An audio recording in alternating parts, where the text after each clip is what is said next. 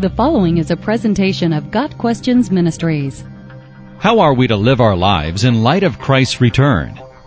We believe that the return of Jesus Christ is imminent. That is, his return could occur at any moment.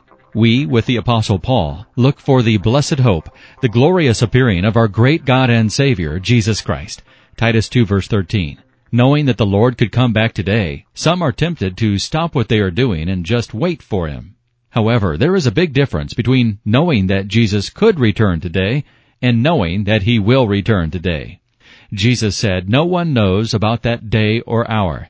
Matthew 24 verse 36. The time of His coming is something God has not revealed to anyone. And so, until He calls us to Himself, we should continue serving Him. In Jesus' parable of the ten talents, the departing king instructs his servants to occupy till I come. Luke 19 verse 13. The return of Christ is always presented in scripture as a great motivation to action, not as a reason to cease from action. In 1 Corinthians 15 verse 58, Paul wraps up his teaching on the rapture by saying, always give yourselves fully to the work of the Lord.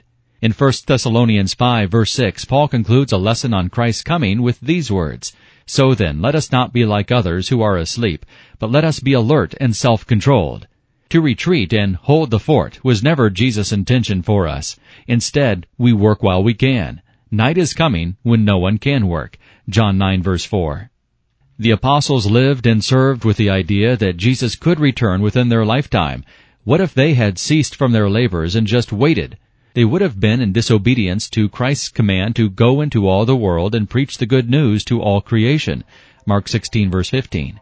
And the gospel would not have spread. The apostles understood that Jesus' imminent return meant that they must busy themselves with God's work. They lived life to the fullest, as if every day were their last. We too should view every day as a gift and use it to glorify God. Got Questions Ministry seeks to glorify the Lord Jesus Christ by providing biblical answers to today's questions. Online at GotQuestions.org.